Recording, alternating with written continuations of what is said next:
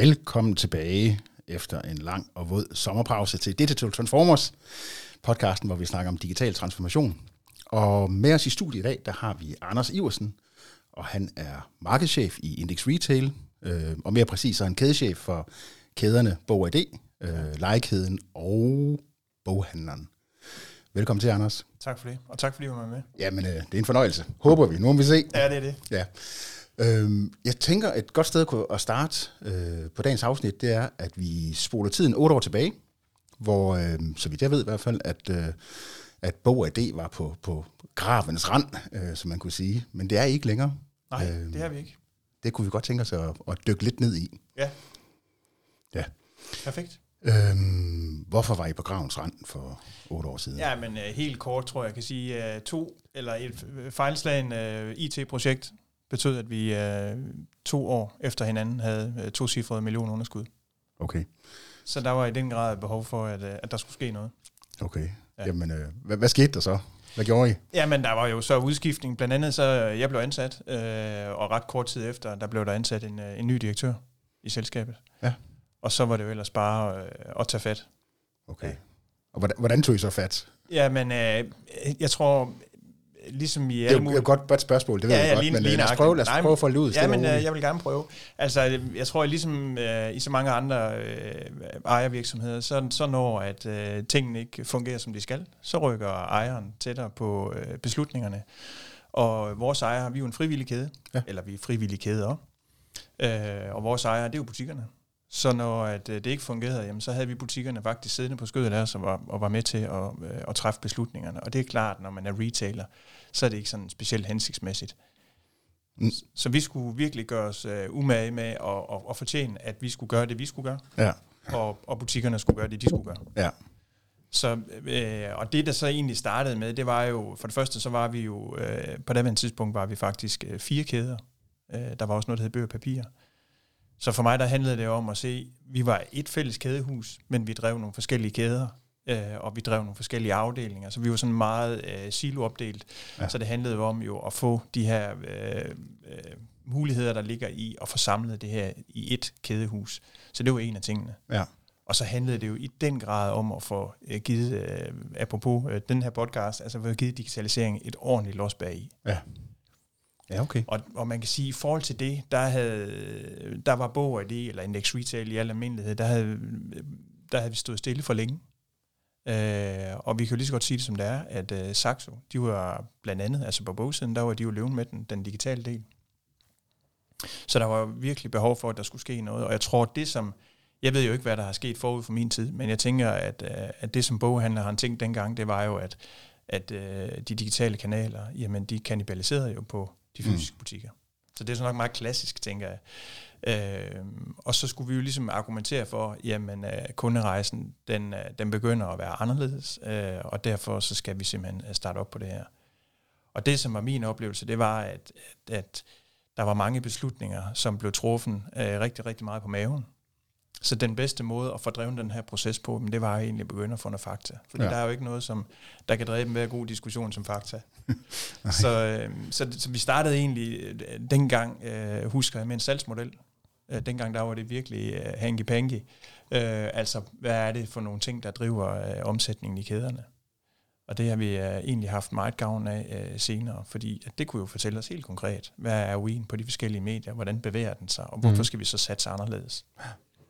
Nå, spændende. Der, der er mange emner derunder, kan jeg høre, ja, vi skal grave ned ja, ja, ja. i. Ja, det, det leder mig faktisk ind til en lille anekdote, Anders, fordi vi mødte jo hinanden første gang for, hvad er det, en fire år siden efterhånden, i forbindelse med en uddannelse der i Scandinavian Executive Institute, hvor vi var en tur på en sat. Ja. Øhm, og i den forbindelse, der i vores lille gruppe, der dykkede vi jo faktisk ned i Bog og I D-casen, hvor jeg kan huske, at vi havde en lille analyse, vi skulle lave, øhm, hvor der, den ene ting, det var, at I befandt jer i en vertikal, hvor Amazon ligesom kom ud af og startede på hele bogsiden og gjorde det mega stærkt. Nu nævner du selv Saxo, der var Domestik, der er øh, Plusbog, Mofibo, der er alle, hvad hedder de, øh, bibliotekerne, hvor man egentlig ja. kan låne bøger gratis. I regionen, ja. I regionen, oh, plus ja. der var en skæbne også fra Arnold Busck, altså som man kan sige, ja. virkelig en vertikal, der ja. var presset. Ja. Øh, så jeg kan huske, i vores gruppe, der tænkte vi, om vi skulle måske prøve at få lidt mere ud under, hvad der ligger under idé, snarere end hvad der lå under bog. Men I valgte at gøre det modsatte, ligesom at tænke, vi tænker, vi tror virkelig på, at vi stadig har en berettigelse på, på selve bogsiden.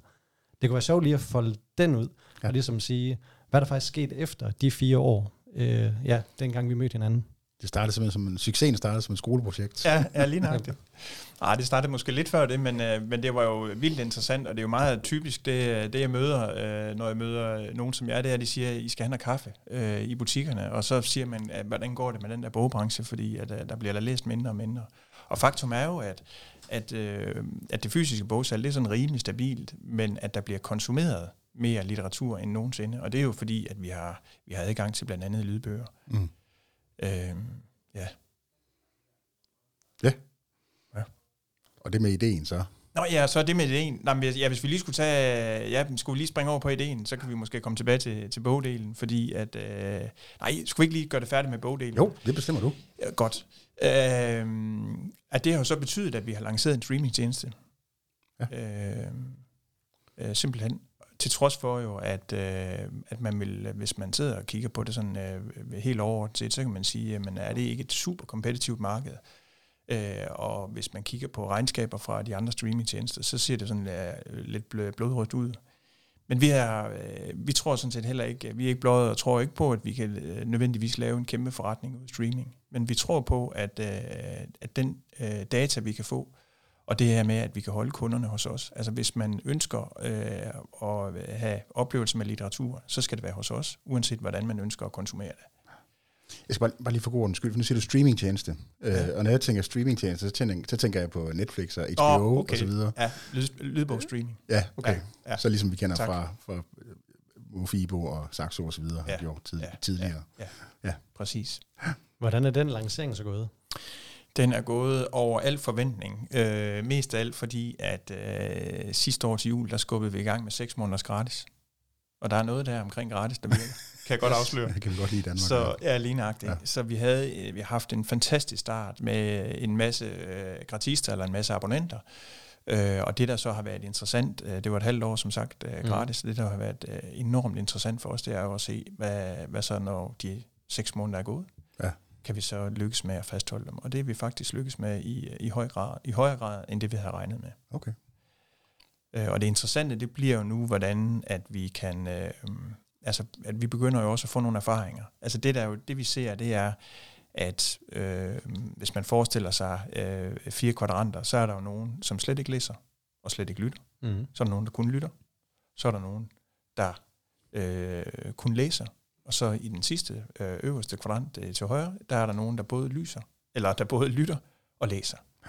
Og det her segment, altså dem kalder vi de fleksible læsere. Den fleksible læser, dem ser vi det bare, at de udvikler sig. Så der, så der er noget, der tyder på, at dem som, øh, dem, som lytter, de også godt kunne finde på at komme i gang med at læse egentlig. Mm. Mm. Og der er i høj grad også noget, der tyder på, at dem, som øh, godt kan litteratur, som er født med bogen, at de faktisk også godt en gang imellem lige kunne finde på at tage et afsnit eller to, eller en hel bog, eller nogle bøger øh, på lydbog. Så det faktum, at vi har, at det, det, det, her, øh, det her segment, altså den fleksible læser, er voksne, det taler også ind for, at, at vi er nødt til at skal være der. Mm. Og vi tror jo i modsætning på mange af dem, der er, øh, der er hvad hedder det, pure players, der tror vi jo på, at vi kan bruge det her til noget. Mm. Øh, vi, vi, vi ser egentlig vores app som en trebenet taburet. Vi har, der er shopping i vores app, som man kan købe øh, i appen, og det er jo, ligesom det er med så mange andre apps, det er, det er jo dejligt nemt, når det er en app. Den ene del, og den anden del, det er, at man kan som sagt øh, lytte. Og den øh, sidste del, det sidste ben i den her taburet, det er, det er loyalitet. Ja. Mm. Hvad hedder det? Er der en eller anden form for sådan en spillover-effekt? Kan I se, at dem, der så ja. rent faktisk lytter meget øh, og læser meget online, køber de også flere fysiske bøger så? Ja.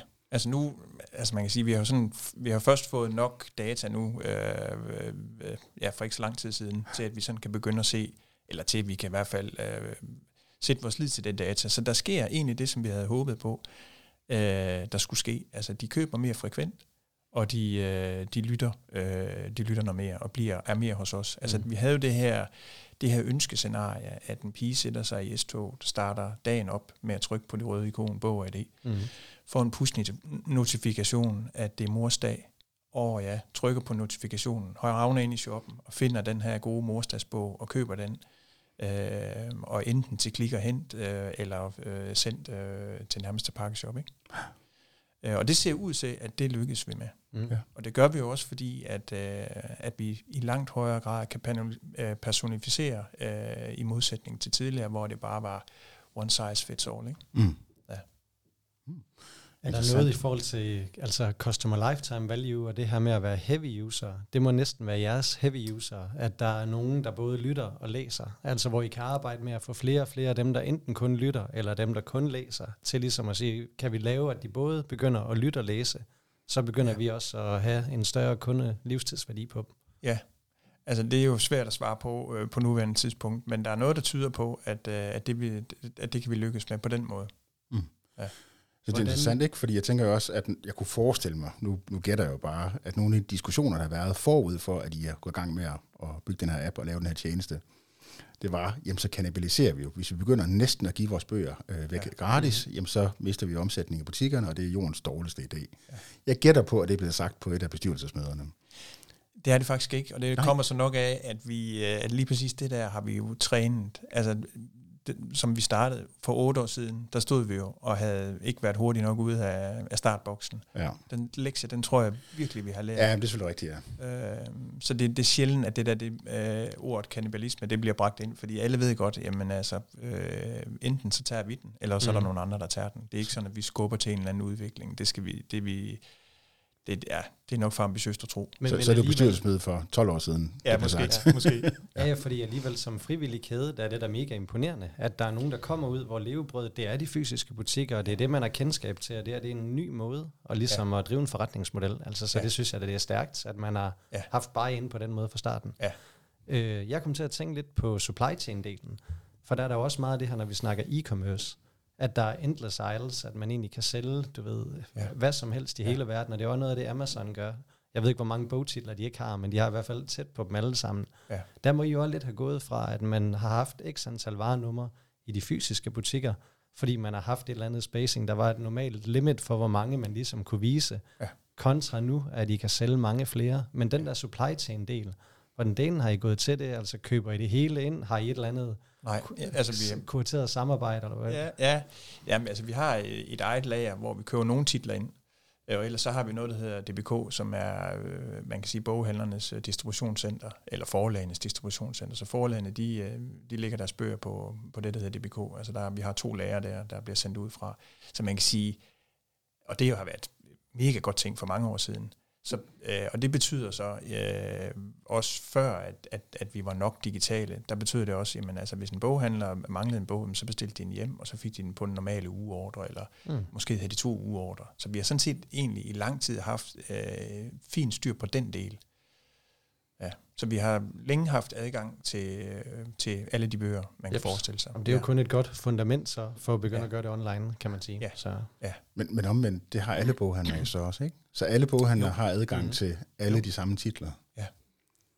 Øhm, så, så, må det også, så må det handle om noget andet. Ja. Så er det jo ikke udvalget, man Nej. konkurrerer på. Nej, det er det bestemt ikke. Og jeg tror også, at det der, hvor vi som frivillig kæde øh, kan noget, altså der er mange ting, der, der er mange udfordringer i at være en frivillig kæde, men det her faktum, at at vores ejerkreds, øh, de står ude i deres lokale butik hver dag. Mm. Det betyder jo, at når man, også når man skal øh, drive øh, digital transformation, at øh, I vil jo sikkert også kunne sige, at der er rigtig mange, hvor de, så er de bare enøjet gået efter den digitale transformation. Vi har været nødt til at skulle stå på to ben, mm. fordi vi har haft en ejerkreds, der samtidig siger, det er fint nok, vi forstår, øh, vi kan godt se, at det er, den, det er det, vi skal, men vi har samtidig en drift, ja. øh, der skal fungere over på det andet. Og det tror jeg faktisk, det har været en kæmpe styrke i det her. Det er, at vi lige præcis har haft styr på forretningen. Fordi det er jo også det, det er jo der, hvor vi står nu. Det er jo ikke det, at vi har en digital kanal. Det er jo ikke det, at vi har en fysisk butik, men det er jo det her med, at de spiller sammen. Mm. Og det har været helt afgørende øh, for, for indehaveren. Det er, at det her, det kan spille sammen. Mm. Ja. Sidste lille opfølgende spørgsmål på supply chain-delen. Jeg har selv stået som kunde, altså hvor jeg har været inde og søge en bog til, jeg ikke kunne finde ved bog punktum d k.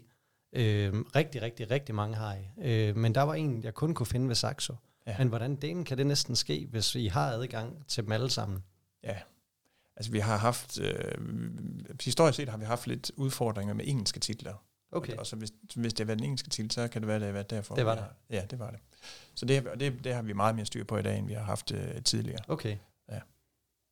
Det går amok nu, kan jeg godt afsløre. Solved. Okay, ja. No. Ja. Interessant. Jeg, jeg kunne godt tænke mig lige at prøve at gå tilbage, og så øh, folde den der øh, rejsen sådan set med, med dine øjne. Ja. Øh, rejsen med at, at, at komme fra der, der, hvor jeg var, og så og skal til at lancere en streamingtjeneste. For det må jo kræve en masse. Selvfølgelig ikke kun noget teknologi, det er klart, at der skal bygges en app, der skal være god.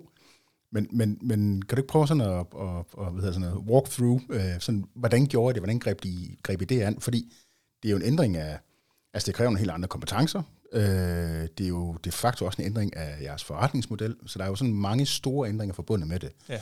Det kunne være sjovt at prøve at, at dykke lidt ned i det. Ja. Hvordan I greb det an, ja. Ja. Altså helt overset, så handler det jo nok om, at uh, backbone er bøger. Så det var ikke, det var ikke svært for bestyrelsen at sige, og vi kunne se, at der var jo fuld ild på, på det, der hed lydbogstreaming. Så for bestyrelsen var det ikke svært at se, at det her, det var bare en ny øh, altså webshop, altså det, de havde oplevet for, øh, for mange år siden, ikke? Øhm, og så fra, fra den beslutning, og så til, til den her snak om, hvad er det, hvordan kunne vi så, øh, hvordan kunne vi, vores økosystem benefit af det her med at have en app, det her med at have en streamingtjeneste, det her med at have et loyalitetsprogram. Øh, altså der blev, der blev det ret hurtigt klart for os, at det, var, at, det, at det var en god idé. Jeg skal ikke sige, at det var uden sommerfuglmaven, for det var det. Ja. Fordi det er jo mega kompetitivt, så, så vi, vi skulle jo tro på, at kundernes adfærd var anderledes. Vi skulle tro på, at vi fik nye kunder. Vi skulle tro på, at vi var i lommen på dem hver dag. Mm. Og det ser heldigvis ud til, at, at, at, at, det, at det er vi også. Ja. Hvor, lang, hvor lang tid gik der fra, I sådan to beslutninger, og så til I øh, hvad hedder det, smed appen i, i App Store? Ja, der gik øh, fireogtyve måneder eller sådan noget. Der gik alt, der gik sådan set for lang tid. Ja. Altså det er jo øh, med sådan noget ligesom så meget andet, at øh, man tror, det er øh, lige en, en god tur i parken. Det var det jo ikke. Nej. Øh, og det betyder meget i vores system, fordi at havde vi været... Øh, Ja, altså det her med, at vi har selvstændige butikker, og øh, sådan hele, hele den måde, det fungerer på med, med klik og hent og alle de her ting, det gør det bare mere komplekst, når vi, hver gang vi skal lave, øh, lave noget nyt. Mm. Ja. Så, så jeg vil sige, det har været, øh, når nu man tænker på, at vi jo ikke har opfundet en rumraket, øh, vi har ikke opfundet noget nyt øh, mm. som sådan. Altså vi har selvfølgelig gjort det, øh, som øh, ingen andre har, at vi har fået skabt den her trebindetraporat, men, men øh, ingen af elementerne er jo som sådan nye. Mm. Så taget i betragtning af det, så har det bare været en, øh, en, øh, en øvelse øh, ja. At komme igennem det. Hvor lang tid troede I, at det ville tage? Ja, måske halvdelen. Ja, okay. Ja. Ja, men det er jo, man kan sige, det er jo det er ikke første gang, man hører den historie, nej, øh, fordi nej. Det er altid mere komplekst. Ja. Så har du delt, hvor meget I har sådan investeret øh, i, i at opbygge selve streamingtjenesten? Øh, på rundetallet? Øh, nej, men... Nej. Øh, Nej, det tænker jeg ikke. Nej, ah, nej, okay, fair nok. Øh, ja. Jeg er bare nysgerrig. Ja, det kan jeg godt forstå. ja. Men det har ikke været billigt? Nej, det har det ikke. Det, har det må det ikke være. Så er fireogtyve måneder og x antal folk på, der sidder og koder. Og, ja, altså og det er jo ikke fireogtyve måneder on-off, men altså, eller, eller det er jo netop, undskyld, fireogtyve måneder, altså det har været, så har der været stop, og så har vi kørt i gang igen og sådan nogle ting. Altså, ja. Men, øh, men ja. Men det vil nu sige, det er også, i hvert fald både min personlige erfaring og hvad man sådan hører, man undervurderer altid den kompleksitet og den tid, det tager at bygge, bygge noget, og især når det er noget, der er så fundamentalt anderledes end det, mm. øh, den eksisterende forretning. Ja. Ja. Så, ja. Jeg får lyst til at dykke lidt ned i den der, altså, hvad det er, der har skabt den, det kommercielle løft, fordi det går virkelig, virkelig godt selv nu, øh, ja. Som du lige fortalte inden, at de bliver ved med at lægge på. Selvom godt går det egentlig?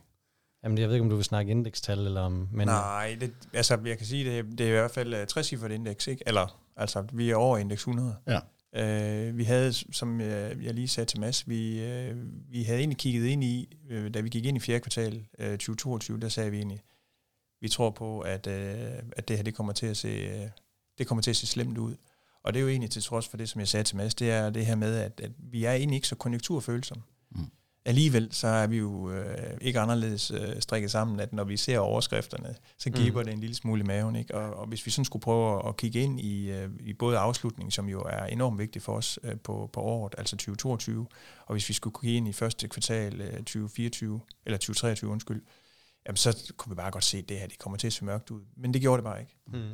Øh, og det, det handler nok om, at øh, jeg tror, det handler om to ting. Jeg tror, det handler om for det første det her med, at vi ikke er konjunkturfølsomme, altså at man, øh, man, man skal have sin læseoplevelse. Det er den ene ting. Den anden ting, det er jo øh, det, er det her med, at, at øh, vi lever i en tid, hvor at øh, teenager de bruger seks timer om dagen mm.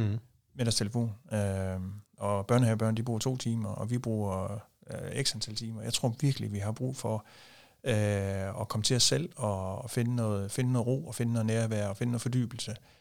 Øh, så, og det var jo også det, vi så blandt andet under corona. Der fik mm. vi også et, et ordentligt opløft. Så vi kan noget der, og det, når du har spurgt øh, mig, Mads, hvordan, øh, hvad med det her idé? Hvad kunne man med det? Så vil jeg sige, at det er ikke sådan, vi tænker en hel masse omkring vores sortiment. Altså vi, vi justerer jo øh, hele tiden i vores sortiment, mm. men, men den måde, som vi tænker at bruge idé på, det er mere, øh, det er mere purpose-drevet, altså på, at, at vi tror egentlig, at vi kan være stedet, hvor vi kan hjælpe forbrugerne til at få skabt tilstedeværelse og nærvær. Mm. Så vi har sådan en eller anden tanke om, at vi skal have, et vi skal have en øh, container til at stå over på Rådhuspladsen med tilstedeværelse. Altså værelse. Mm. Så man kan gå ind i det her værelse og være til stede. Yes, ah. ja, det er ja, smuk metafor, vil jeg ja, sige. Det er ja. en fed happening. Ja, ja. Øhm, men ja. hvis vi dykker ned på øh, nogle af jeres fundamentaler og siger, at vi kan godt konkludere over en årrække, der I løftede forretningen. Øh, tre nedslag, jeg kunne gætte på, at der kunne skyldes det. Enten så med jeres eksisterende kunder, har I løftet frekvensen, at de nu kommer oftere, eller at I ved, at I har lavet den her omstilling, I har været en masse nye kunder, der ikke øh, nødvendigvis har handlet før, eller at I har øget basket size, altså nu køber de flere bøger, når de er hos jer, eller som du siger, både lyt og læs, som også er en måde at hæve basket size. Ja. Er der nogle ting, hvor man kan sige, på den palette, har I den indsigt i at sige, hvad er det egentlig, der har drevet de gode resultater? Jamen det, det er jo, øh, Anna, det vil sige klart nok, øh, lidt en blanding. Men, men den største del af væksten er kommet fra, fra nye kunder. Altså vi har taget, vi har taget noget marked. Altså det var klart, da Arnold Busck gik øh, konkurs, og, og vi overtog, øh, var det fjorten butikker. Altså det er jo alene, øh, gør jo noget. Altså mm. det her med, at øh, den position, vi har i markedet nu, øh, har jo været med til at drive noget af væksten. Mm. Øh, vi samlede også øh, en del øh, omsætning op på legetøj i forbindelse med, at øh, Toptøj gik konkurs. Så man kan sige, vi også... Øh, Jeg var hjulpet lidt af jeres ja. tidligere konkurrenter. Ja. Det er der jo ingen skam i. Nej, der er absolut ikke. Absolut ikke. Hvordan, øh, hvad så med Amazon? Hvor meget fylder de i den daglige direktionssnak? Øh, er det noget, der stadig er meget aktiv på radaren, eller er det sådan lidt mere gået i baggrunden igen, eller hvor er vi henne? Altså jeg vil sige, da vi, øh, da vi mødte hinanden, Mads, der var det jo sådan... Øh, rimelig på radaren. Yes. Øh, og vi drøftede det jo meget, og, og, og du spurgte jo meget ind til det, og... Øh, og det er jo så ved at være fire år siden, og der, der, var, det, der var det meget på radaren. Det er det, altså vi, vi taler om det, om ikke ugentligt eller månedligt, altså vi taler om det, men altså det er ikke sådan noget, at vi føler os øh, skræmt over. Mm. Altså vi, vi, vi tror egentlig, vi er et andet tilbud, øh, og på mange måder et stærkere tilbud, og man mm. ser jo også, den, den, den, der er et eller andet kontra i markedet, der, der vil, at øh, altså vi så jo efter nedlukningen, Uh, altså da, da kunderne havde mulighed for at komme tilbage til butikkerne, det sagde bare bang. Mm. De stod der bare. Altså vores, det er jo også en styrke i de her frivillige kæder, det er jo, at det her med, når der er lokal ejerskab, altså der sker noget. Vi scorer jo vanvittigt højt mm. uh, N P S-mæssigt uh, uh, i vores butikker. Det tror jeg gerne. Og det er, øh, og det, det er jo ja, blandt andet noget af det, vi kan. Ikke? Mm. Så når vi så kan koble det på uh, den her digitalisering, uh, som vi har været på, altså, uh, så tænker jeg, så... Uh, Det er, det er nok mm. øh, forklaring på, på succesen. Jamen også det der på udvalgsdelen. Altså, fordi det var det, hvis man skulle udfordre jer lidt, hvis man ikke havde helt styr på den, både på danske og engelske titler, og også hvor hurtigt man kunne få, altså få fat i dem og få dem leveret. Ja. Så er det jo måske der, at der kunne komme en anden aktør, hvor der kunne være et lille hul, men hvis man gradvist virkelig får det lukket, ja. så bliver det jo lidt svært at se, hvad det så lige for en flanke, man kommer ind, hvis der er et stor kærlighed forhold til ja. en domestik spiller, som jeg ikke også. Ja. Altså. Men det er sådan et bredt distributionsnet, altså det her med, at man kan se lagertal på web. Altså du kan til enhver tid sige, hvad, hvad, hvad er der nede i Bruns Galleri, eller hvad er det Kolding Storcenter, eller hvad er der i Nibe. Ja. Øh, det, det, det gør virkelig noget. Altså vi har jo virkelig bare kunne se, at det, det bliver det, det kunderne vil med. Ja. Hvilke dele af forretningen er kædechefen ikke tilfreds med på nuværende tidspunkt? Og for del, altså øh, internt sådan i vores forretning. Ja, det var da et godt spørgsmål. Der er så mange små ting, som jeg godt kunne tænke, det kunne vi lige blive lidt bedre til, og det kunne vi lige blive lidt bedre på. Altså det, øh, noget af det, som vi kommer til at arbejde rigtig meget med, det er, at, at vi har jo, øh, altså, som jeg siger, backbone, så er vi jo boghandlere, og så har man fundet ud af, at vi kunne også godt lige sælge nogle skriveartikler, mm. og så er det kommet på. Og det, når man kigger internt, så kalder vi alle de her skriveartikler, det her har vi sådan under en kategori, der hedder kontor. Mm. Og det vidner jo meget om, hvor vi kommer fra. Øh, vi, jeg tror på, øh, eller vi tror på, at vi skal iscenesætte nogle af de produkter, vi har anderledes. Øh, der er ikke rigtig nogen, der lykkes ordentligt med det her, øh, de her kreative projekter, og det støtter meget op omkring den her position, vi ønsker at tage på idé-siden. Altså mm. både, det er altid en god idé, det her med at sige, at vi vil prøve at, at, at være med til at, at, få, at få skabt nærvær og tilstedeværelse.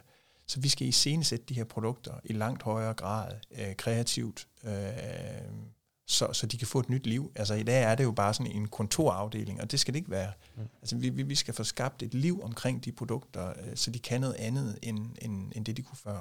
Men kommer I så til at få flere varenummer under i dag? Ja, det kan jeg jo ikke. Det, det, det er jo næsten uundgåeligt, ikke? Altså, og som du selv siger, så tænker jeg jo, at, at vi har jo i hvert fald muligheden for, for, at gøre det, for at gøre det online. Det er i hvert fald det, der er set udefra, at hvis man på bog, hvis man egentlig har adgang til stort set alle titler i hele verden, så er der jo, altså den gode gamle varesælger vare, så er det jo nok svært at blive ved med at fylde på den, hvis man allerede har det. Og så er der jo selvfølgelig en helt ny paraply, hvor man har mulighed for at gå ombord i og sige, jamen det kan jo gøre noget andet med noget mere salg og ja. På basket size. Det kan før, før I to købmænd får jeg rodet helt ud i sådan en sortimentsnak der, ja, ja, yes. øh, med, på, på bogtitelniveau og så videre, så kunne jeg godt tænke mig lige prøve at, lige at hive lidt tilbage på noget digitalt. Ja, nå ja. Øh, ja, nå ja. Øh, jamen jeg tænkte lige, nu sagde det der med øh, lokale boghandlere, øh, altså den, jeg tror, brugte ordet kærlighed, øh, det var til butikkerne, ja. Jeg kan ikke lige huske. Ja. Øh, hvor meget er de sådan hugget op på hele det her nye digitale økosystem, de lokale boghandlere? Jamen, de er, de er hugget rigtig godt op, altså på nogle ting selvfølgelig mere end andre, øh, men altså hele den her med, med, med klik og hent, og vigtigheden af at have den rigtige lagerbeholdning, og, sådan, og, og tilstedeværelse. Nu, nu, jeg overhørte lige i går, at øh, vi havde en kollega, der var ude og høre et, et foredrag et andet sted fra, hvor at der havde stået inden for Google og sagt, jamen, bog, det er I bare mega god. Altså det der My Google Business, og, det er der bare fuldstændig styr på. Og det er jo ikke drevet, altså My Google Business er jo, er jo drevet af den enkelte. Altså ja. Det kan godt være, at vi har sagt til butikkerne, at vi synes, det er en rigtig god idé, at de har en, en, en stærk digital tilstedeværelse, men det her faktum, at, at de så har arbejdet med det, og man kan se uh, local inventory og alle de her ting, altså det, det vidner bare om, at, at, uh, at de er gode til det. Mm. Ja. Altså da det her BookTok, det opstod, altså man kan sige sådan helt generelt... Undskyld, øh, hvorfor noget siger du? Ja, BookTok. Okay. Ja, TikTok. Det siger Nå, den. BookTok. TikTok, Nå. Den er du med på, ikke? Jo, den er jeg jo så skamme, jeg skulle heller ikke. Nej, nej. Altså. Nå, det er godt. Eller det er nok, men... men jamen, jamen, der er så øh, tilsvarende, så er der noget, man kalder BookTok, øh, ja. fordi at, øh, at, at det blev så kæmpestort på TikTok, øh, det med bøger. Øh, og det var vores boghandlere, det var de, det greb, de var. Hmm. Og man kan sige, det kan de altså. De kan gribe noget, og det, Mads, det kunne vi godt snakke længere om. Mm. Vi vil jo gerne snakke købmandskab, men ja. Det er de jo gode til, fordi de er jo lokale købmænd, så de fanger det der med øh, at bruge de digitale medier. Øh, ja. Hvilken rolle spiller de sådan? Øh, altså, kan de for eksempel øh, på jeres kassesystem, eller deres kassesystem, kan de se, hvis jeg kommer ind øh, og køber en bog, at jeg også er hvad hedder det, abonnent på streamingtjenesten, og hvad jeg lytter der og ser der osv.? Øh, ikke helt. Nej. Men det er der, vi arbejder hen mod, at det skal man kunne. Ja. Ja. Okay. Altså, vi, vi har data tilgængeligt. Altså lige nu, altså, vi har heldigvis øh, været så øh, kloge eller dygtige, eller hvad ved jeg, at vi har på et tidligt tidspunkt, alle butikker har samme kassesystem. Vi kan mm. se, hvornår et viskelæder er en bog, og solgt i Nørre Sundby. Så vi har al den transaktionsdata, man kan regne med. Det, der, det, der handler om for os nu, det er jo at så få noget på, jamen, øh, har nu, hvad er det, du har købt? Mm. Øh, sådan, at vi kan på bedst mulig måde kan, kan give dig en, en guidance på din næste læseoplevelse, eller dit næste øh, gør-det-selv-projekt ja, med, med, ja. med ungerne, ikke? Det er jo også, det er så der, hvor, man kan sige, hvor, hvor virkelig, så al den data, vi, vi skaber digitalt, i form af, hvis jeg har læst halvtreds titler, eller lyttet til tyve titler ja. på, på, på jeres app, og så kommer ned i butikken, mm. og så i princippet går hen til boghandleren og siger, jeg skal have en ny bog, og så kommer han bare med den mest fantastiske ja. anbefaling, som uh, en eller anden recommendation engine ikke kan, ja. ikke kan, kan give mig. Ja. Der, der kan man virkelig sige, at tingene begynder at, at, at flytte sammen og give ja. noget værdi. Ja. Ja. Hvordan med altså ordre, der er placeret online, er der også noget, hvor den lokale boghandler egentlig kan sige, den ordre tager jeg, jeg har, hvad hedder det, på varer på hylderne, så den kan jeg godt plukke og pakke, eller alle online ordre, altid fra hovedlager? Uh, alle online ordre er, hvis man ønsker dem direkte fra hovedlager, og hvis man ønsker dem uh, afhentet i butik, jamen så er det jo... Så Kling direkt, ja. Ja, yes. præcis, ja, på ja. helt uh, normal vis. Uh, hvor stor er jeres click and collect andel? Nu, nu, nu bombarderer vi ja, løs med en masse specifikke spørgsmål her, men jeg synes, det er interessant. Jamen, jeg tror, den er på nuværende tidspunkt øh, på tredive procent. Okay. Okay. Så det er også noget, som butikkerne oplever, skaber noget, noget kundestrøm. Ja, ja, bestemt. Ja. Ja. Så det er jo så det næste, ikke? Det er, hvordan, hvordan håndterer vi de der klikker hen kunder, og hvordan får vi på en eller anden måde noget, noget godt ud af dem, men altså det er, ja. Ja.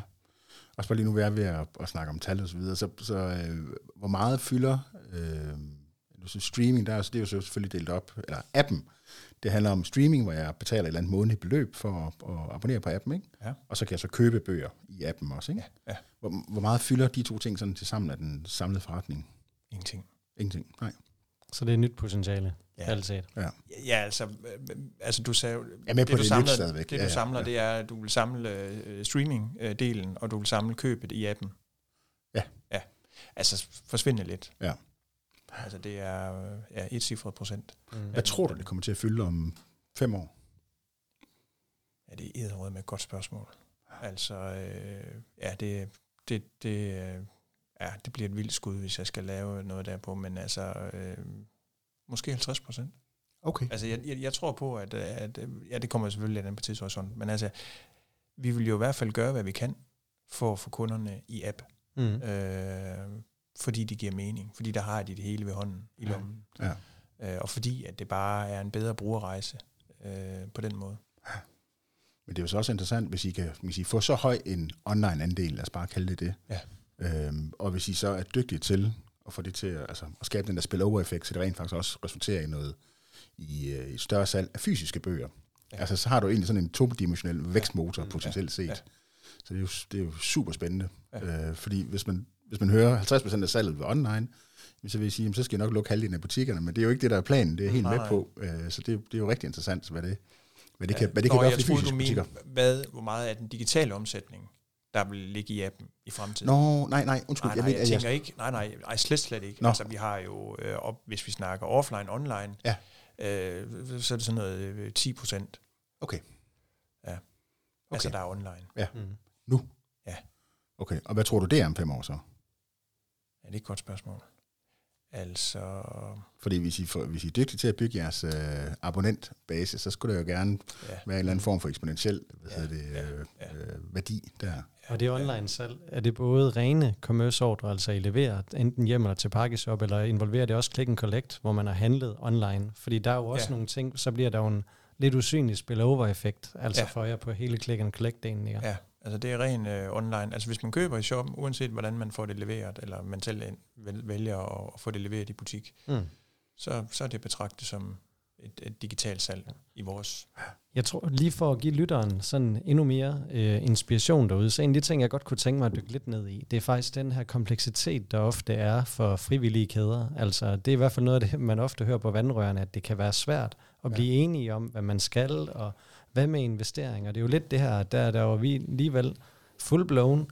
I har gået efter en idé, og I har fået buy-in, altså ja. for, for ejerne. Men det her med den finansielle del af det, hvordan fungerer det? Er der ligesom en øh, pengetank i Index Retail, man betaler ind til, eller spørger man alle de individuelle butikker, har I noget ekstra at komme med, nu skal vi ud over stepperne, eller hvordan delen går I egentlig til sådan en udfordring? Ja, man kan sige, da vi, øh, da vi startede øh, med at skulle sige, at webshoppen den skal have et ordentligt øh, loss bag i, eller hele den digitale transformation, altså der, der havde vi faktisk, næsten som jeg siger det nu, en, en dialog med butikkerne om, enten skal I gå i den nærmeste automat, eller også så skal vi finde en eller anden model, en eller anden afregningsmodel, øh, fordi det her det kommer til at koste penge. Og der fandt vi så en, øh, en afregningsmodel på, hvordan, øh, hvordan det der det skulle, det skulle ske. Og det fortæller jo igen noget om øh, de her indehaver, hvor, altså det fortæller noget om, at vi har haft en enormt stærk bestyrelse. Bestyrelsen i Index Retail består af, af to, en, en formand og en næstformand selvfølgelig, men de kommer udefra, og resten, de er jo boghandlere mm. i og for sig. Og, og der, der ligger jo en indbygget risiko i, at man, øh, man tænker lokal butik, og der ligger en øh, risiko i, at man vil tænke meget operationelt. Mm. Men altså, det virkelig lykkedes bestyrelsen at tænke, øh, altså, at tænke strategisk, mm. og, og selvfølgelig hoppe med på de her ting. Og en anden del af økonomien øh, har jo været, at i takt med, at vi har investeret, så har vi jo, ligesom vi har investeret seks måneder gratis øh, prøveabonnement, mm. så har vi jo investeret rigtig mange penge i webshoppen, og på et eller andet tidspunkt, så begynder det jo så også at gå stærkt med, øh, at der render penge ind. Og på det tidspunkt, hvor der sådan rigtig, at der begynder at komme, øh, komme fart øh, i den maskine, jamen øh, der har vi jo kigget på, på vores markedsføring, og så har vi sagt, jamen øh, vi ser egentlig stadigvæk, at der er et stort potentiale. Altså vi har ikke nået toppen af den her R O I-kurve. Vi ser egentlig, at der fortsat er et stort potentiale i, at vi kan tage mere øh, omsætning øh, ved at investere i markedsføring. Og der, der indvilligede bestyrelsen i at sige, jamen øh, vi vil gerne investere hver en krone øh, hmm. i at vækste. Så det hører jo også med til historien. Mm-hmm. Øh, så det kommer jo ikke, væksten kommer jo ikke bare sådan ud af, mm. ud af ingenting, kan man sige. Så det kommer også med, at, at, at, at vi har investeret markant mere i markedsføring. Yes. Ja, det, og det er drevet ja.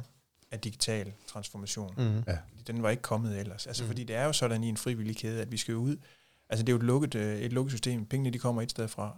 Det kommer fra butikkerne. Mm. Det kan ikke være anderledes.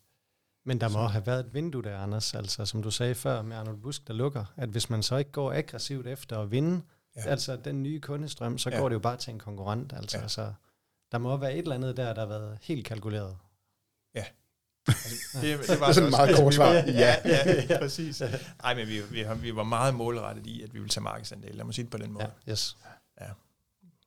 Altså jeg synes, det er fantastisk, fordi netop fordi, at især fordi bogbranchen har jo været i kraft af Amazon, Øh, som den store internationale og meget tidlige spiller, og så, øh, hvad hedder det, Saxo, som var, jeg tror ikke, jeg fornærmer nogen ved at sige, det var en, en Amazon-kopi øh, herhjemme. Mm-hmm.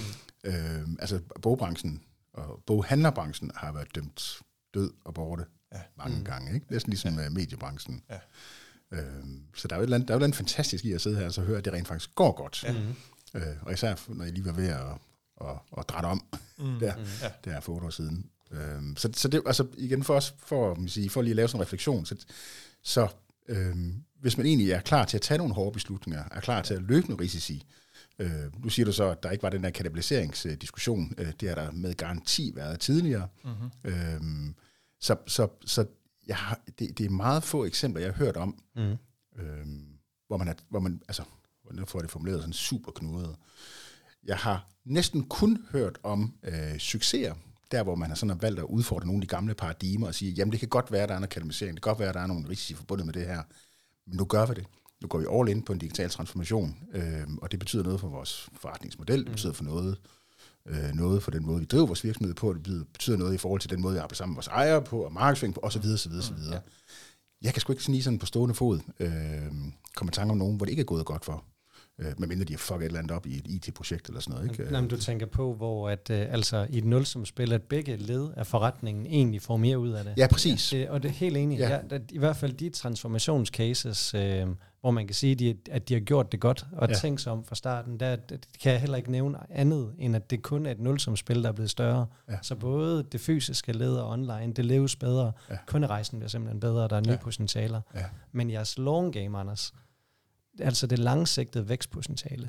Der er jo også noget af det der med at kigge, jamen både på de fysiske butikker, hvis man kigger på det danske marked.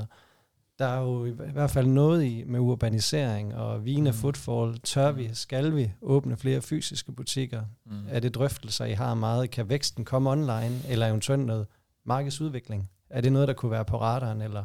Ja, ja, altså øh, alle dele har, vi, har vi talt om, og er, er jo jævnligt på, øh, altså en naturlig del af en strategiproces, når vi, når vi er igennem det. Vi tror egentlig fortsat, og det vi lykkes med, øh, at åbne flere butikker. Vi lykkes med at øh, relokere til større og bedre lokaler, og øh, sådan hele den her fysiske tilstedeværelse, den har jo, selvom den har været dømt ude, så har vi bare øh, valgt at gå endnu mere hårdt i den, og vi har heldigvis haft en ejerkreds, som har ønsket at investere. Altså der blev en det tænker jeg også, hvis I har været ude og se nogle bog-butikker. Altså, der er blevet, virkelig blevet investeret i, øh, i butikkerne mm-hmm. hen over de seneste år, og det kunne man jo måske også godt have forestillet sig, ville være svært i en frivillig kæde. Mm-hmm. Men netop fordi vi har kunne se, altså vi arbejder jo, som jeg, som jeg sagde indledningsvis, det der med, at vi, at vi måske kom lidt fra maven af, altså vi arbejder virkelig med at kigge på, hvad, hvad for noget virker. Mm-hmm. Altså vi kigger virkelig på effekt. Ja. Øh, Ja. Det er sjovt, jeg kommer lige tanke om en gammel, øh, gammel, gammel case, da du lige, øh, da du sagde noget der, eller så dig, der, der, der, der sagde det, Mads. Jeg kan huske, da jeg var i øh, Bilka punktum d k, der havde vi nemlig, der, altså det ville ikke være en overdrivelse at sige, at jeg, at jeg slås rimelig meget med, med mange af de der øh, produktchefer. De synes som udgangspunkt ikke, at det her internet var, var noget særligt smart, for nu har vi vores butikker, og vi tjener gode penge der, så hvorfor overhovedet begynde at bøvle med det? Men der var jo trods alt et par af de her produktchefer, øh, der, der var, der var vaks ved haveloven. Blandt andet ham, der, solgte, der stod for drivhuset. Og der kan jeg nemlig huske, at vi, øh, da vi lancerede, at du kunne købe drivhuse online og få dem leveret og monteret osv., ikke? Der er der mange, der synes, det var en rigtig dårlig idé, fordi vi skal have folk ud i butikken, og vi kan ikke give den en rigtig øh, vejledning online. Det kan jo slet ikke lade sig gøre. De skal ud til vores dygtige hvad hedder det, medarbejdere. Og der kan jeg nemlig huske, at da vi lancerede det, der, øh, det er klart, altså, der var selvfølgelig en, en vanvittig vækst fra nul til et eller andet rigtig meget på, på online, men samtidig så voksede salget i butikkerne fireogtyve procent. Det vil sige, totalt set kategorien voksede omkring halvfems procent ja. Over to år. Det var der ikke ret mange, det er der ingen kategorier, der gjorde. Mm. Altså, så der er noget ja. Der, som er sindssygt stærkt, hvis mm. man øh, spiller øh, kortene rigtigt. Ja. Ja. Helt enig, hvad? Ja. Nå. Men øh, hvad så med de næste skridt på rejsen? Øh, er der sådan et øh, meget klart roadmap for de næste år, eller hvor er I henne, eller er der bare nogle projekter, der, der fylder rigtig meget med at blive færdige? Altså, jeg tænker, øh, der er ikke, altså, jeg tænker, vi har en, en del projekter, som vi er i gang med, øh, men jeg tænker også, at det, der vil formentlig, altså, der vil komme til at ske øh, yderligere øh, ting, som jeg ikke sådan lige kan, kan nævne. Begynder han at væve, kan man godt høre. Ja, ja, lige nok, så bliver lidt lang i det, ikke? Men, øh, men jeg er ret sikker på, at der kommer til at ske øh, rigtig mange spændende ting, og det er jo det, som øh, der er så fedt. Altså, jeg skal være helt ærlig og sige, da jeg startede øh, i Index Retail, der tænkte jeg sådan lidt, okay, her, der er i hvert fald meget, der går i gang med, og det var jo fedt, det var det, der drev mig. Men jeg kiggede også sådan lidt på bogbranchen, og tænkte, okay, det, det er bare lidt støvet, ikke? Mm. og øh, blandt venner og bekendte, så er jo bogormen, ikke? Og det, sådan, det er jo det, det, øh, den, det er sådan, man kigger på, på branchen, ikke? Men det har bare været vanvittigt spændende, og det, der er det fede ved det, det er, hvis man tænker sådan også om boghandler, hvis man tænker sådan om mig, så tænker, så, så tænker jeg sådan, at man tænker sådan om boghandler. Det, mm. det er sådan nogle bogorm, men de har jo været dygtige til hurtigt at omstille sig, så jeg tror også, de forandringer, altså når jeg skal kigge ud i fremtiden, altså nu er jeg sådan helt generelt ikke øh, sådan bekymret af natur, altså jeg er meget optimistisk, men det, og, men det synes jeg her, jeg har grund til at være optimistisk, fordi det, der jo skal, det, der skal være til stede for, at vi kan lykkes i fremtiden, det er jo omstillingsparathed. Mm-hmm. Hvordan har vi? Altså det sagde dengang, at uh, Arnold Busck, de lukkede deres butikker, så stod de jo bare i kø for at ville købe de der butikker. Ja. Det sagde dengang, at vi var færdige med, uh, eller uh, Toptøj, så var der nogen, der øjnede muligheden, jamen man kunne da godt lave en kombibutik med, mm. med, med, med legetøj i den ene del, og og så kunne der være en blød overgang mellem brætspil og, mm. og altså så så på den måde så synes jeg at øh, så så ser det fortrøstningsfuldt ud. Altså det er da klart, man kan godt kigge på nogle kategorier, øh, øh, skriveartikler eller printerpatroner. Hvordan skal det gå med det her, Anders? Ja, det mm. ved jeg så ikke lige. Men øh, men det handler jo, altså når jeg ikke er bekymret for det, så handler det jo om, at vi, er, at vi har en høj omstillingsparathed. Mm. Ja. Og endda til trods for, at vi er en frivillig kæde. Jamen, og, og præcis. Ja. Jeg skulle faktisk ja. lige til at knytte en kommentar. Jeg sidder nemlig i bestyrelsen i en frivillig kæde. Øh, jeg siger ikke, man ikke er omstillingsparat. Jeg siger bare, at man gerne lige vil diskutere tingene, før man gør noget. Ja. Øh, så så det, er jo, altså, det er jo et kæmpe øh, privilegium, ja. øh, at du I har ja. der. Ja. ja, det er fantastisk. Jeg sad lige og fik en tanke, nu kan godt være, at jeg kommer til at stikke min hånd ind i et vepsebog, så må det lige være ja. over med mig. Øh, men det er faktisk i forhold til det her med at begynde at agere mere som et forlag. Øh, fordi der er jo ja. også noget, hvor man kan sige traditionelt set, at den måde at skrive en bog, det er en lang proces. Altså jeg tror, at der er mange, der går lidt og drømmer om, det kunne være fedt at skrive en bog, og så står man og siger, at de der producerer tre hundrede sider og korrekturlæsning. Ja. Ja. Øh, men der er jo mange ting, både med A I, altså hvor man kan blive hjulpet lidt på vej som mm. den ene ting, men måske også lege med nogle formater, der bliver kortere, i hvert fald den faglitterære del, det ved jeg ikke med jer. Men jeg ja. synes tit, jo, jo. at når man bolder tre hundrede sider igennem, det kunne man sgu egentlig godt have kogt ned til fyrre ja. rigtig gode, et eller andet, ja. så bliver det lige pludselig mere spiseligt. Er der ja. noget i forlagstankegangen, og det her med at prøve at slippe det mere frit, at det ikke kun er forfattere på sag, der kan skrive, men der egentlig er flere, der har noget på hjertet, der godt kan begive sig ud i at begynde at udgive bøger. Jamen altså, der er jo hele det her selvudgivelse, altså der, der, det har der jo været øh, lidt længe, øh, så jeg tænker, at det er sluppet fri. Øh, Saxo har haft det nogle år, ikke også? Jo. Ja, nu kan jeg ikke huske, hvad det hedder, Saxo Publisher eller et eller andet. Ja. Jeg kan ikke huske det. Ja. Det er ikke sådan noget, jeg hører, der flyver. Nej, altså nej. Altså jeg tænker også, hvis, hvis man skal udgive, øh, hvis, hvis det er fordi, man gerne vil leve af det, men mindre man har sådan et eller andet, hvor man synes, det her, det, det kan virkelig gøre noget for verden, og det gør i hvert fald noget for mig, mm. øh, ud over noget økonomisk, så kan man jo godt bare øh, smide, smide en bog på markedet, men ellers, altså hvis man sådan skal leve af det, så, øh, så er det et andet game, og, og, og vi bliver jo også, altså andre kan have spurgt mig om, jamen hvad, kunne I ikke være forlag? Altså hvorfor, hvorfor ikke tage det, det der skridt ind i, i værdikæden? Men, men jeg må også bare sige, altså det, jeg synes for mig, i hvert fald for otte år siden, vil det også have været naturligt at sige, jamen det kunne man ikke det. Øh, men jeg må sige, efter at have været her i så lang tid, altså jeg har kæmpe respekt for forlagene, det må jeg sige, øh, og redaktørerne og sådan noget, det er ikke bare lige. Mm. Men der er ingen tvivl om, at der kommer jo til at ske noget med A I, mm. og vi ved jo ikke, om forfatter X i afsnit tolv har brugt A I, mm, det der. Eller en chat G P T til at...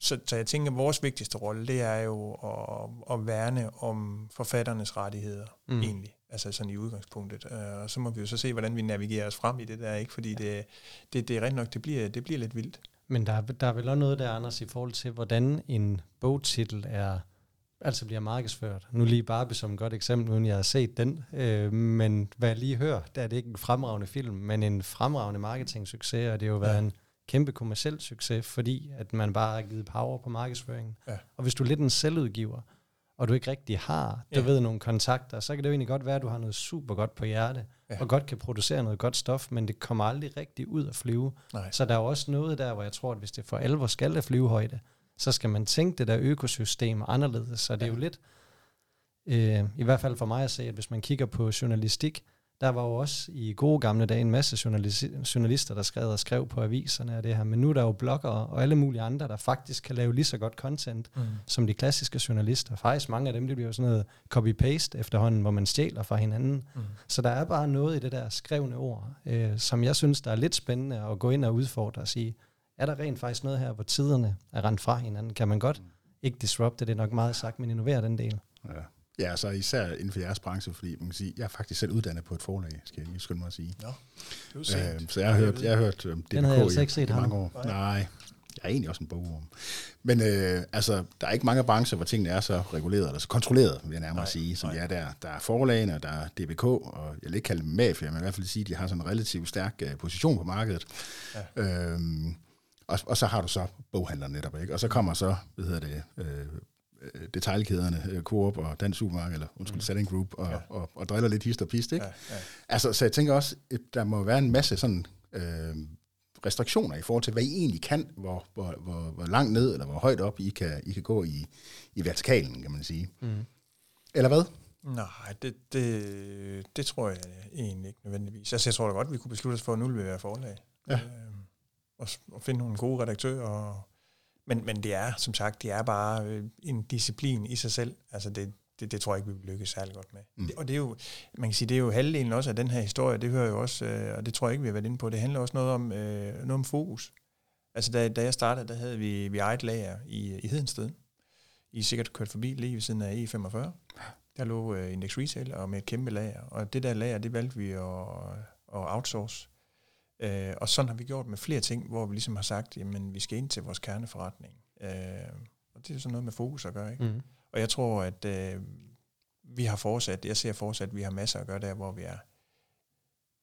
Ja, så jeg, jeg, jeg tænker ikke, at uh, på nuværende tidspunkt, at vi skal til at agere, agere ja, forlaget. Jamen det, det, det er lidt, det er jo, hvis jeg lige må følge op på den der, ja. fordi det der jo, det der jo en del visdom i, fordi man kan sige netop fordi, at... at øh, du kan købe en, en platform til, til ti dollars om måneden, og så kan du være et forlag. Ikke? Fordi ja. så har du styr på alle workflows, og folk kan indsende manuskripter, du kan godkende, og du kan trykke på en knap, så bliver den udgivet som P D F, og får automatisk et I S B N nummer, hvad det ellers ja. hedder. Ikke? Ja. Ja, så, så der er jo sindssygt mange muligheder, mm. men der er jo også rigtig mange muligheder for at, at køre galt, kan man sige. Klar. Så det der med at få fundet ud af, og især i konteksten af en digital transformation, det der med at forstå, hvad, egentlig, hvad er kernen af vores forretning, mm.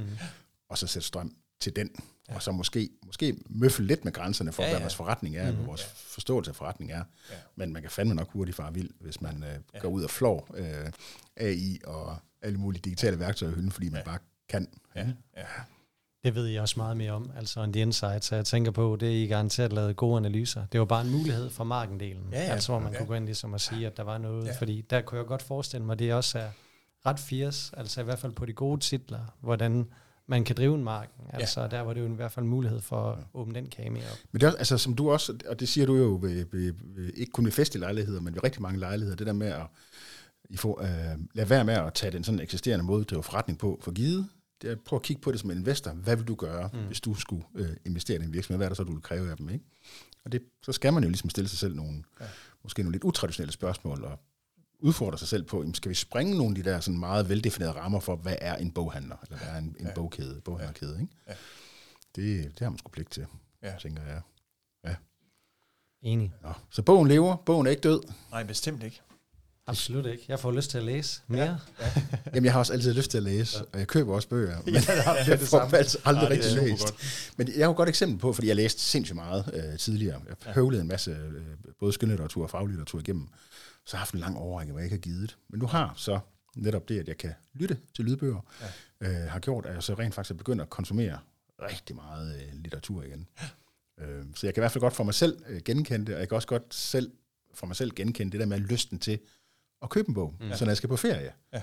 Ej, så vil jeg sgu have en bog med, fordi jeg gider ikke at sidde på iPad'en og, ja. og, og bladre der. Ja. Så. Men det er jo hele et spørgsmål om tid, ikke? Fordi vi vil egentlig gerne. De fleste, når de er færdige med en, en bog, altså man får, man får en helt særlig oplevelse, ikke?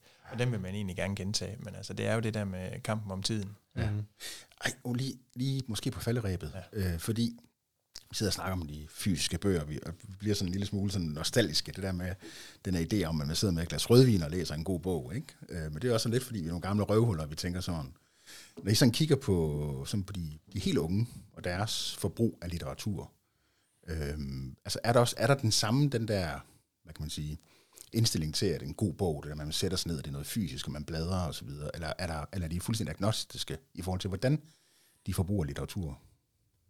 Altså, jeg tror, at den her engelske litteratur, det, det der startede der på BookTok og, og, og er gået nærmest amok, ja. øh, har, har skabt øh, noget nyt der i hvert fald. Man kan sige, at de, de helt unge øh, har, har jo svært ved at læse. Altså helt generelt. Nå. Så, altså, så, så vi har, vi ser også... Vi altså, har. hvordan sådan, altså, sådan svært ved at læse? Ja, ja. Altså sådan helt, øh, ja, helt lavpraktisk. Så vi ser egentlig, altså vi har også en stor opgave i det her med at, at, at, at mere højtlæsning mm. og, og, og, og få børnene nemmere i gang og sådan noget. Og få, ja, det vil være lang tid siden, der, der udbød vi en ny service, der med halvfems dages friskhedsgaranti. Køb alle de børnebøger, du har lyst til, gå hjem og bladre i dem, sæt en bussemand og træk en streg og gør, hvad du skal. Og så hvis, ikke det, hvis det er sørøveren, du er til frem for, hvad ved jeg, så kommer du ned med det, du ikke, og så finder du noget andet. Altså virkelig for at åbne op, øh, for at se, om vi kunne få nogen i gang. Fordi det er jo, selvom man er dygtig boghandler, så, så kan du ikke øh, altid stå med en, med en lille knægt og finde ud af, kan vide om, hvad der, hvad der hitter. Er det den med sørøven, eller er det den med, med hunden? Ja. Øh, så så åbnede vi op for sådan en, øh, for sådan en service der. Ja. Øh, nå, men altså tilbage til øh, udgangspunktet. Det var jo, at jeg tror, de unge øh, har det svært med læsning. Øh, altså de helt unge. Og øh, øh, teenager øh, har jo virkelig fået en renæssance i det der. Og det, og det paradoksale er, det, at det er på engelsk. Altså jeg mm. ved ikke, om, om du også lever det, eller om I oplever det med jeres børn. Altså de er jo enormt hurtigere i gang, øh, og de vil gerne engelsk af mm. en eller anden mærkelig. Ja, okay. Ja, og det er jo nok dreven af, af blandt andet det her BookTok. Ja, okay. Nå, gud, det vidste jeg slet ikke. Nej. Hvordan lige nysgerrigt? Jeg har været nede og kigge, øh, og jeg vil sige, jeg har også selv oplevet et kæmpe, kæmpe løft i øh, altså selve profilen i bog- og idébutikker. Men en af de ting, jeg ikke lige kan genkalde, det er faktisk i forhold til, altså om der er digitale displays. Er der noget nede i butikkerne, hvor I også prøver at integrere, hvor man kan gå ombord og søge på alverdens titler, eller det mere? Nej, det, det, det er der ikke, øh, og det tror jeg også, at det bliver en del af fremtiden. Okay. Altså det, for os, øh, nu skal jeg passe på med ikke at kaste nogen under bussen, men... Men det har, det har været vigtigt for mig, at jeg, jeg tror ikke på, at, øh, at vi i stedet med, øh, hvis man tænker, forestiller sig normalt med nogle rigtig store skærme og med hvidt lys og mm. det her. Den del, jeg tror, altså alle undersøgelser peger på, at det ikke er det, øh, vores kunder de vil. Mm. Øh, og på den måde, vi skal jo også finde ud af, hvad er det for en lomme, vi skal, altså hvor er det, hvordan er det, vi vil positionere os. Det er jo ikke det, man har sagt, at vi ikke skal være digitale. Vi skal i hvert fald tænke os rigtig godt om. Mm. Så, så vores lys er måske lidt mere afdæmpet, øh, og, og vi har sådan nogle gammeldags lysrammer, men det æstetiske i de her lysrammer, altså de står jo, det er sådan stof, øh, der er baggrundsbelyst, altså det er det bare mere æstetisk. Øh, så det har været en bevidst beslutning, og så selvfølgelig også noget rent økonomisk, fordi det her med, hvis man skulle til at og, og have skærme, hvem skal finansiere det? Mm. Øh, øh, så, så vi har prioriteret det øh, anderledes, men der er ingen tvivl om, at det kommer. Altså, så vi skal bare have fundet vores, vores vej i det og fundet ud af, hvordan. Øh, hvordan. Men, men jeg, jeg vil så sige, at øh, når vi ikke er kommet i gang, så er det måske også fordi, at jeg har svært ved at se, hvor det sådan virker. Altså det virker jo åbenlyst, at det skal man. Mm. Men kan I komme i tanke om en retailer, hvor, hvor I tænker, at det her det virker bare i mega godt? Nej. Altså, Ej, det er svært det, ved det. Nogle gange så kan mm. jeg godt stå i en eller anden skobutik, og så mangler de en størrelse eller et eller andet, og så kan jeg klikke den eller et eller andet, men jeg skal jo drive, i hvert fald drives derhen af nogen, mm. og altså, jeg, jeg har sådan svært ved uh, på, jeg forsøger at være kunde, altså på kundeniveau, og, og, og mærke, at det her, det gør noget for mig. Mm. Jeg vil faktisk sige, uh, Sport fireogtyve og Sportmax, jeg tror, de gør nogenlunde det samme. Jeg synes egentlig, det fungerer fint. Øh, fordi, man, fordi det, deres, det er nok men også fordi de, de deres butikker er fuldstændig. Mest, ikke også? I hvert fald Sportsmaster, om de kan bestille det. det. Altså, nej, det er ikke så meget det, det mere, når jeg sådan selv øh, rører rundt i butikken. Jeg kan ikke finde noget som helst. Øh, så starter jeg faktisk ved, ved den der terminal, der står med en, med en god stor skærm og begynder at søge. Mm. Og så spørger en ekspedient, for det er også næsten altid umuligt at få fat på en ekspedient. Ja, ikke? Men, altså, ja, ja. Så, men det er jo nok rigtigt. Det er jo det er sådan lidt, hvad, mm. hvor, hvor hen i kunderejsen, eller butiksrejsen, øh, giver det en... en reel værdi, ja. Og det ikke mere bare er, åh, oh, det er så fedt ud, vi har sådan ja. en kæmpe stor skærm i butikken, ja. Nu er vi digitale. Ja. Altså man kan sige sådan noget som uh, Silvan, jeg synes egentlig, de har gjort, uh, uh, altså der, der fungerer det jo, altså det her med, at, at du nemt kan finde produkterne, altså du går ind på en skærm, og så får du at vide, det er tretten nul otte, så ved du, det er gang tretten, og mm. så er det sådan cirka fag nummer otte, eller et eller andet. Uh, og de har trukket det hele vejen med ud på web, så på den måde, du kan egentlig sidde derhjemme og, og lave en liste, og øh, nærmest gå igennem sådan mm. en, en City Silvan øh, ret nemt. Okay. Øh, men, øh, men det er nok det eneste, der, hvor jeg sådan synes, det, det rigtig fungerer, og ja. giver nogle øh, benefits i forbrugerperspektiv. Har I, har I data på, hvor mange der går ind efter en erkendt titel, altså noget, de egentlig gerne vil købe, som I så ikke lige har på hylderne? Øh, ja, og så ja. er det jo selvfølgelig, fordi det, det, er jo, det er jo måske der, at hvis man så ikke fanger dem, personalemæssigt, fordi man lige er optaget af andet, og de måske vælger at gå ud. Nu aner jeg ikke, om det er en stor del eller en lille del. Så kan jamen, det, er en, det er en relativt lille del. Altså heldigvis, så, så giver som ofte, så hvis man går efter en titel, så vil man altså bare gerne have den. Mm. Og så hvis ikke vi har den, jamen, så, bestiller vi den så bestiller vi den hjem. Øh, Min men, pointe men, var bare, hvis de så ikke lød jer vide, at de ikke havde den. Hvis de havde ja. gået ned og kigget, om den var der ikke, så går de ud af butik. Ja. Og det var mere den der selvhjulpende i at sige, ja. okay, nu kan vi så bestille den, og så kan vi komme ned og hente den ja. om et par dage, et ja. eller andet. Ja. Men øhm, uanset hvad, så virker det til, at det er en del af et roadmap, så skal vi ikke lade den være som en cliffhanger. Så er der jo også øh, mulighed for, at vi kan tage den op igen om et par år, og så lige se, ja. hvor langt de er nået på rejsen. Men ja, lige nøjagtigt. Sindssygt fedt, du vil komme, Anders, og ja, ja. få en tak, uh, rigtig spændende case ud. Et kæmpe kip med kasketten i almindelighed, ja. og i særdeleshed, simpelthen fordi i fri, frivillig kæde, ja. det skaber altså bare et ekstra led af kompleksitet, så godt gået. Tak for det, tak fordi I var med. Selv mange, mange tak. Skal vi ikke uh, bare stoppe nu, Mads? Lad os gøre det, Arnold. Det gør vi. Tusind tak, fordi I lytter med.